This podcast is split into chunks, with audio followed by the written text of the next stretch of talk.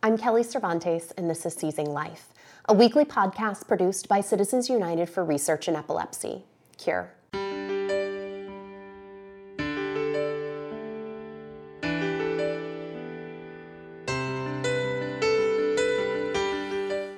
On today's episode, we are joined by Amy Brin Miller. For the past two decades, Amy has worked on behalf of children with special needs and their families. Since 2015, she has been the executive director of the Child Neurology Foundation, where she continues to guide the organization to ensure all children affected by neurological disorders reach their full potential. Today, she discusses infantile spasms, a devastating form of epilepsy that my family is all too familiar with, but is relatively unknown by most. Amy, thank you so much for joining us today. Absolutely. Thrilled to be here. Thanks for having me. Of course. So, infantile spasms. Let's talk. Yeah, it, it, the word, it sounds very innocuous. It is not nearly as um, scary of a word as the condition actually is. What, what is infantile spasms? Well, you're exactly right. I mean, spasms makes you think that someone's just kind of flailing around, where actually infantile spasms is a catastrophic form of pediatric epilepsy. It's very, very rare, and it starts with very little signs. Subtle. Um, subtle signs, yeah. Just head bobs. Um, sometimes people think it's maybe an upset tummy and some GERD, or maybe it's just the usual baby reflex that's happening, but actually some um, pretty significant changes are going on in the in the brain um, and major seizure activity. So, how is infantile spasms diagnosed? Right. So even though it's a rare disease, it's what's interesting about it is it actually has a pretty clear diagnostic uh, criteria. So um, really, what needs to happen is the child needs to have um, an EEG, and when they read an EEG, which is, you know, that's just a test that measures what's going on inside the brain, the brain activity. And when the physician reads that test, he or she is looking for a very distinctive pattern, which is called hypsarrhythmia. It's a chaotic pattern of brain activity that shows um, that infantile spasms is happening. And unfortunately, just because a child's having infantile spasms and has an EEG, it doesn't always show up right away. And so we always talk to families about the importance of that you can request a, a, longer EEG to make sure that you're you're capturing that brain activity for as long as you can to see if hypsarrhythmia is present. And my understanding is that um, the hypsarrhythmia is also far more prevalent sometimes in sleep, which really makes that sort of overnight, you know, 24 hour plus EEG really, really imperative to kind of catching that that brainwave pattern. Yeah, I mean, and what you're talking about, Kelly, just shows what happens when a parent becomes more and more educated about a disease. So, when you first learned about infantile spasms, you probably weren't thinking about when Adelaide was having the seizures and what would be the maximum, you know, opportunity to capture them.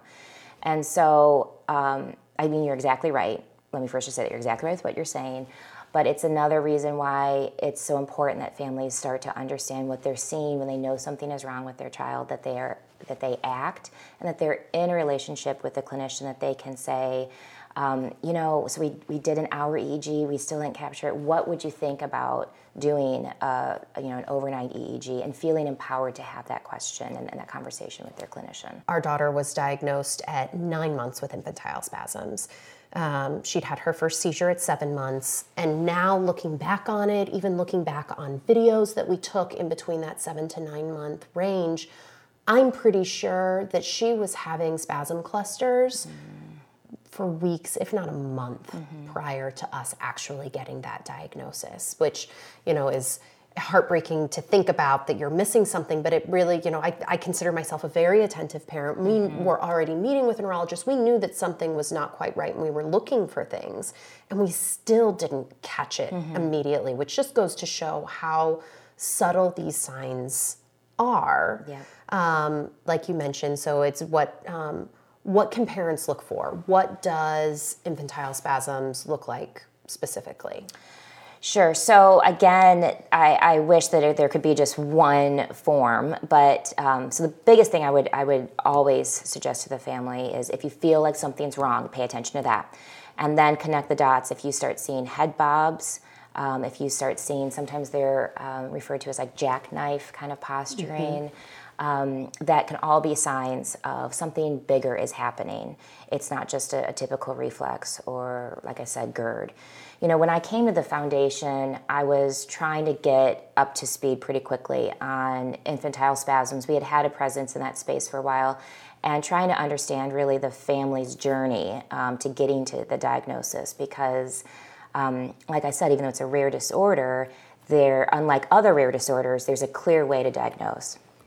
And so we partnered with another organization, the Tuberous Sclerosis Alliance, and we interviewed about 15 families to understand when they first knew something was wrong, how long did it take them to act? Who did they go to? And then eventually, how long was the timeline to get the IS diagnosis? I share this just in response to you kind of sharing about your family story. So, of these 15 families, over 90% of them knew something was wrong within a week of first seeing a head bob or a jackknife kind of reflex. They, within another week, accessed healthcare. So they were doing everything they should. Mm-hmm. And who did they access? They went to the emergency room, they went to the pediatrician. So basically, two weeks went by from the first sign that something was happening with that child. It took, on an average, six months to get the diagnosis of IS, and that was after seeing an average of four physicians. So this is unfortunately the norm for the mm-hmm. families in our community, and that's why you know the foundation and cure and, and the 26 other national organizations we have working together to increase awareness about this devastating disease is so vital this can't this is no good right, right. you know it's, it's un- unacceptable, unacceptable. There's we can no... do something about this yeah. Um, and it's going to take all hands on deck to do it when should parents be most on alert? When does infantile spasms usually present? That's a great, great question. So, really, from birth to six months is the greatest um, risk. And I actually, my son just turned um, six months, and you know, you kind of hit that and you think, oh, we're going to be sitting up. And I honestly just took like a big sigh of relief because we were out of that risk uh, risky period. That does not mean though that an older child cannot develop IS. I was going to say Adelaide was diagnosed at nine months, exactly. and then it came back several times. Most recently, when she was two and a half, which is that's not an infant. That's exactly right. It again speaks to your your comment earlier about the name of this disease doesn't really um, play nicely with creating awareness and understanding. There's some um, oxymorons into it. So it's again, you know, I think parents need to understand that it's birth to six months. I mean, a goal of ISIN's is that every mother and father in America should have this on their radar, just like the Back to Sleep campaign, where mm-hmm. our whole country knows now we put babies to sleep on their back. Um, but also trust that gut. So just because your child is seven yes. months or a year old and you start seeing these head bobs, be activated, know what to do, and, and have the conversation with your provider. Absolutely. So you talk about it being very rare. I think the, the number is um, there are 1,200 children diagnosed, um, diagnosed every year. Um, in our country, in the United States. Which sounds relatively rare, but I have to say that, you know, we know three or four families who live within several miles of us who all got the diagnosis within a year of Adelaide. Mm-hmm. So it, granted, we live in the big city of Chicago, and so mm-hmm. it's a little more compact, but um, but these people are out there. The diagnoses are out there. You're not talking about, you know, you know, one in a million. This mm-hmm. is um, it is happening in a pediatrician and certainly in an epileptologist and neurologist office. They're going to see it certainly more frequently, mm-hmm. maybe one or two cases over the course of a pediatrician's um, practice. Um, why is it so devastating? Well, it's devastating because of that for a couple of reasons. I mean, for the disease state itself, it's it's devastating because that chaotic brain pattern just wreaks havoc on a on a developing brain. And so any damage that's happening to that brain is um, incredibly scary.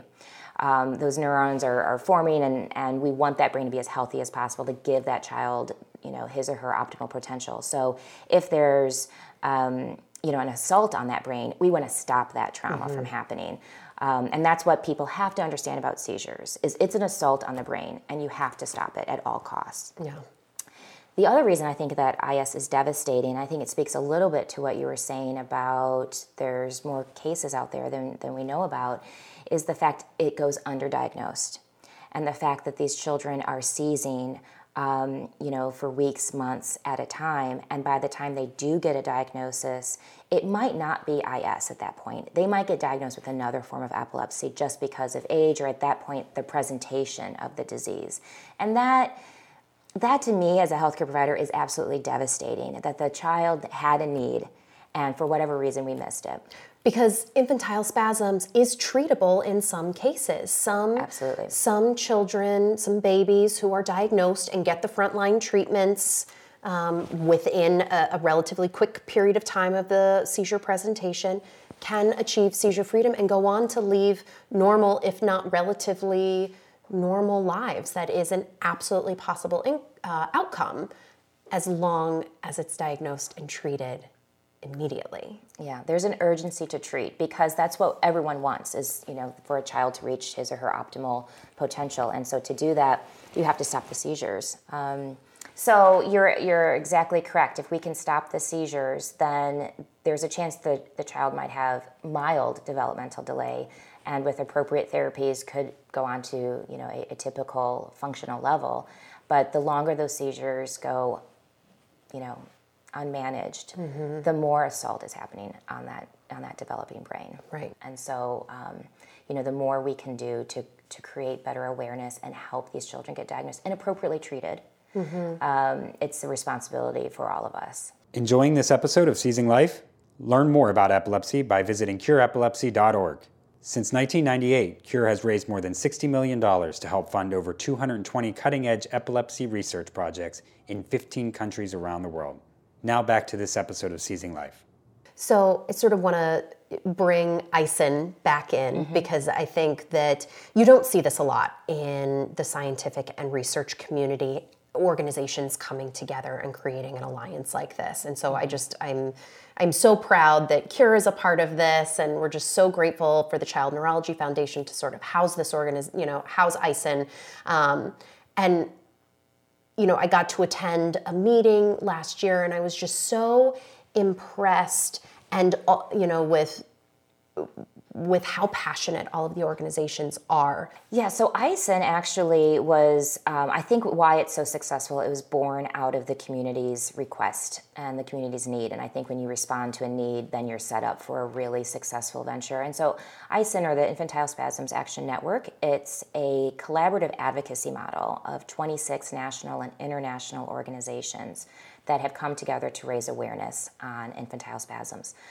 And you're exactly right. This is a model that's very unique. Um, and the reason that, again, I think we were able to bring together, and every year we add more partners. So it started in 2016 with 15, and now um, in 2019 we're at 26 and so in that you have the patient advocacy community that touches infantile spasms. So again if it's um, maybe a, a, form of epilepsy like lennox-gastaut that um, is evolves into then you've got them at the table.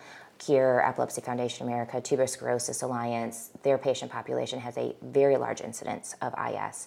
And then also at the table, you have all of the physician and nurse organizations that touch IS uh, from the neurology um, standpoint, pediatrics, emergency physicians. And then we do have corporate partners at the table that have an interest in serving this patient population.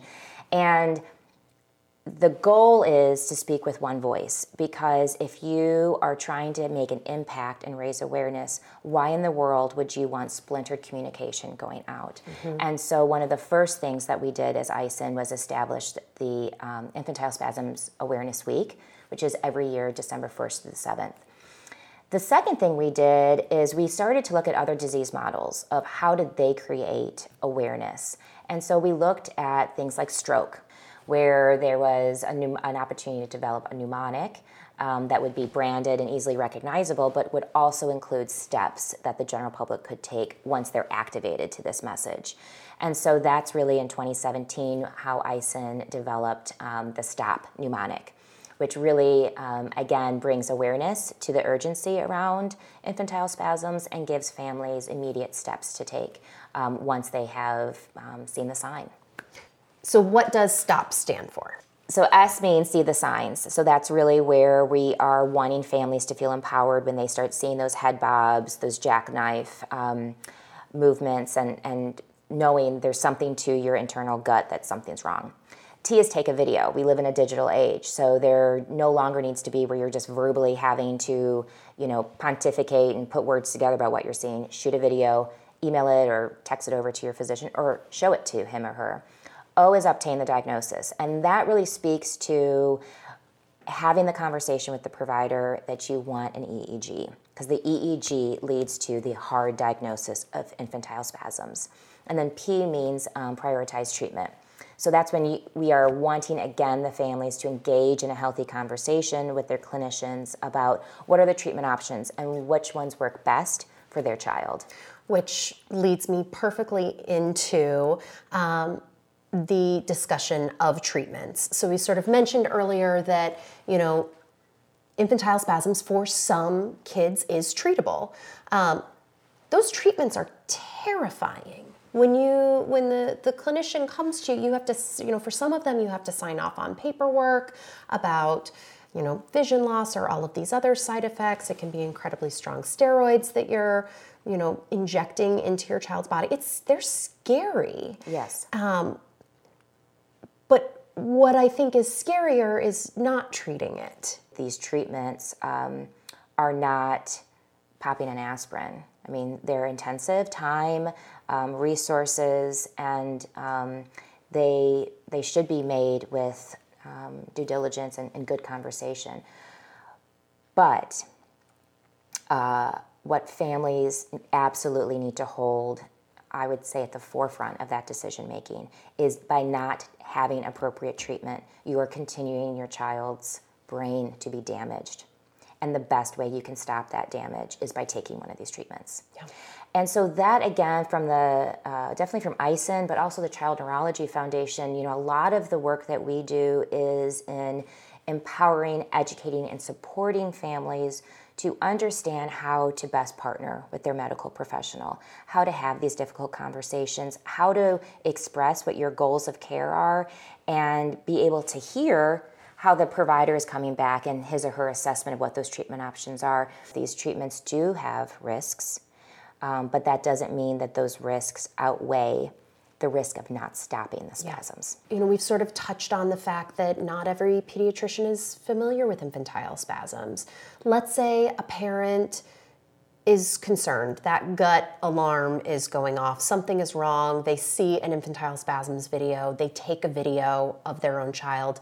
They take it into their pediatrician, and their pediatrician is like, eh, I don't know. It's probably just, you know, a really sensitive reflex um, or startle. Mm-hmm. Um, what next steps can that parent take? Sure. And I do, I want to also say, we're talking about 1 in 1,200 children. So I think it's important to also give the pediatricians and the emergency physicians a bit of a, a bit of a break in terms of sometimes their big role is to reassure the family.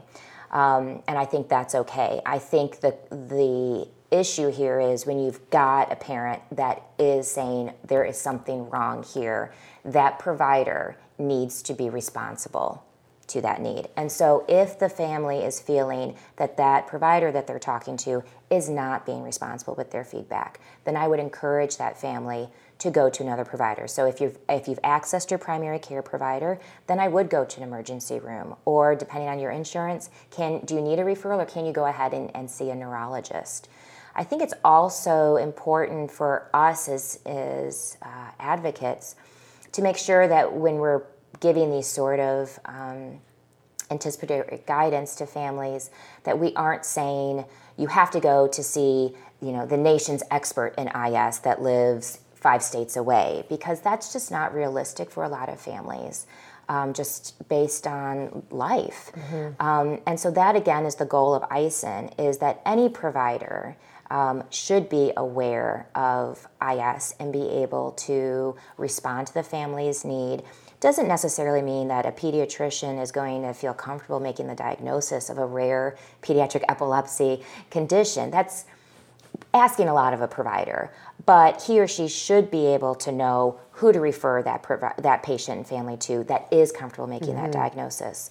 And um, so again, I think it goes back to a little bit of um, understanding of the various uh, players involved in this, but at the core, making sure that that patient and family are activated and educated to maneuver the situation based on their goals of care.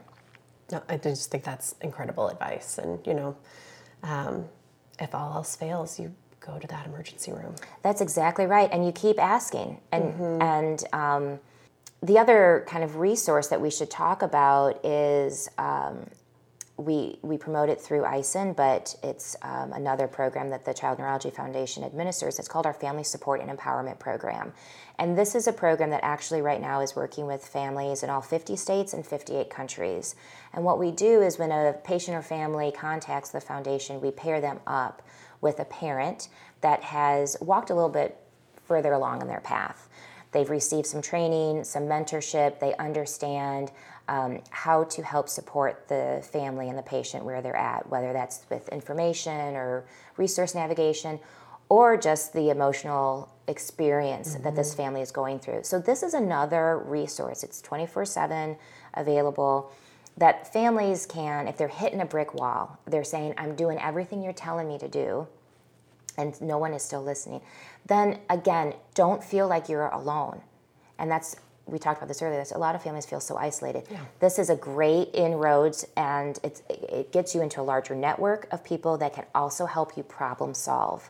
Unfortunately, healthcare from the outside looks like it should be black and white. Healthcare isn't for those of us who've walked and lived in it. Yeah. Unfortunately, it is not black and white. But when families have these sort of emergencies, they immediately think, "Oh, I should be able to do X, Y, and Z, and it should it should move on." Hopefully, it does. But in the case it doesn't, know that you're not alone. Know that you can go and get some additional resources that are free um, to you. And again, feel feel activated that that there's people out there that want to walk with you and they want to help you.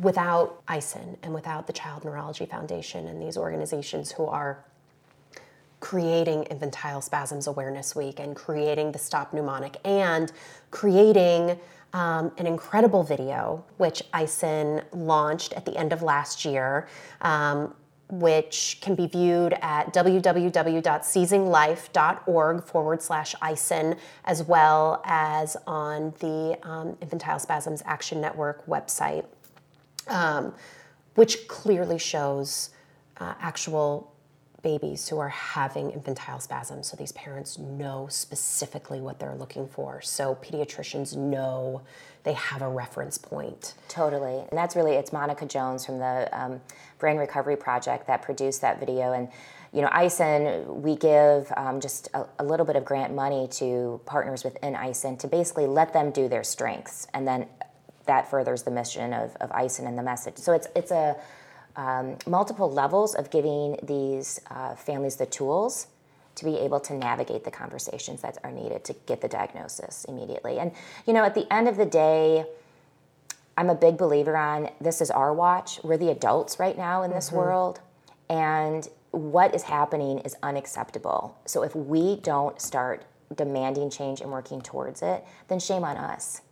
You know, I hope that in my lifetime, you know the state of is and, and some of these other rare disorders are just completely different because we're able to activate families appropriately as well as really partner them with the clinicians that know how to take care of these diseases Amy, thank you so much Absolutely. for coming and chatting and sharing your wealth of information on this topic and the resources available to parents. And well, I wish everyone said that I had a wealth of information. Most people are like, enough already. But um, thanks for having me over, and it's always, always so fun to spend some time with you, Kelly. Thank you for everything you're doing, not just for your family, but for all the families that are out there. Our whole community is better because of you. Thank you so much. Wouldn't do it. Have it any other way. Thank you again, Amy, for all you are doing to bring awareness and education to the general public as well as the medical community. Infantile spasms is an emergency and needs to be treated as such, but this has to start with increased caregiver knowledge followed by clinician support.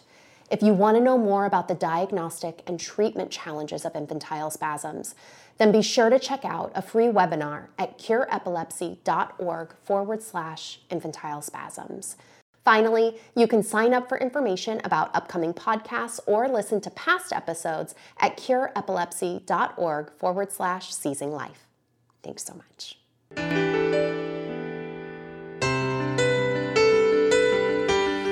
The opinions expressed in this podcast do not necessarily reflect the views of Cure. The information contained herein is provided for general information only and does not offer medical advice or recommendations. Individuals should not rely on this information as a substitute for consultations with qualified healthcare professionals who are familiar with individual medical conditions and needs. Cure strongly recommends that care and treatment decisions related to epilepsy and any other medical condition be made in consultation with a patient's physician or other qualified healthcare professionals who are familiar with the individual's specific health situation.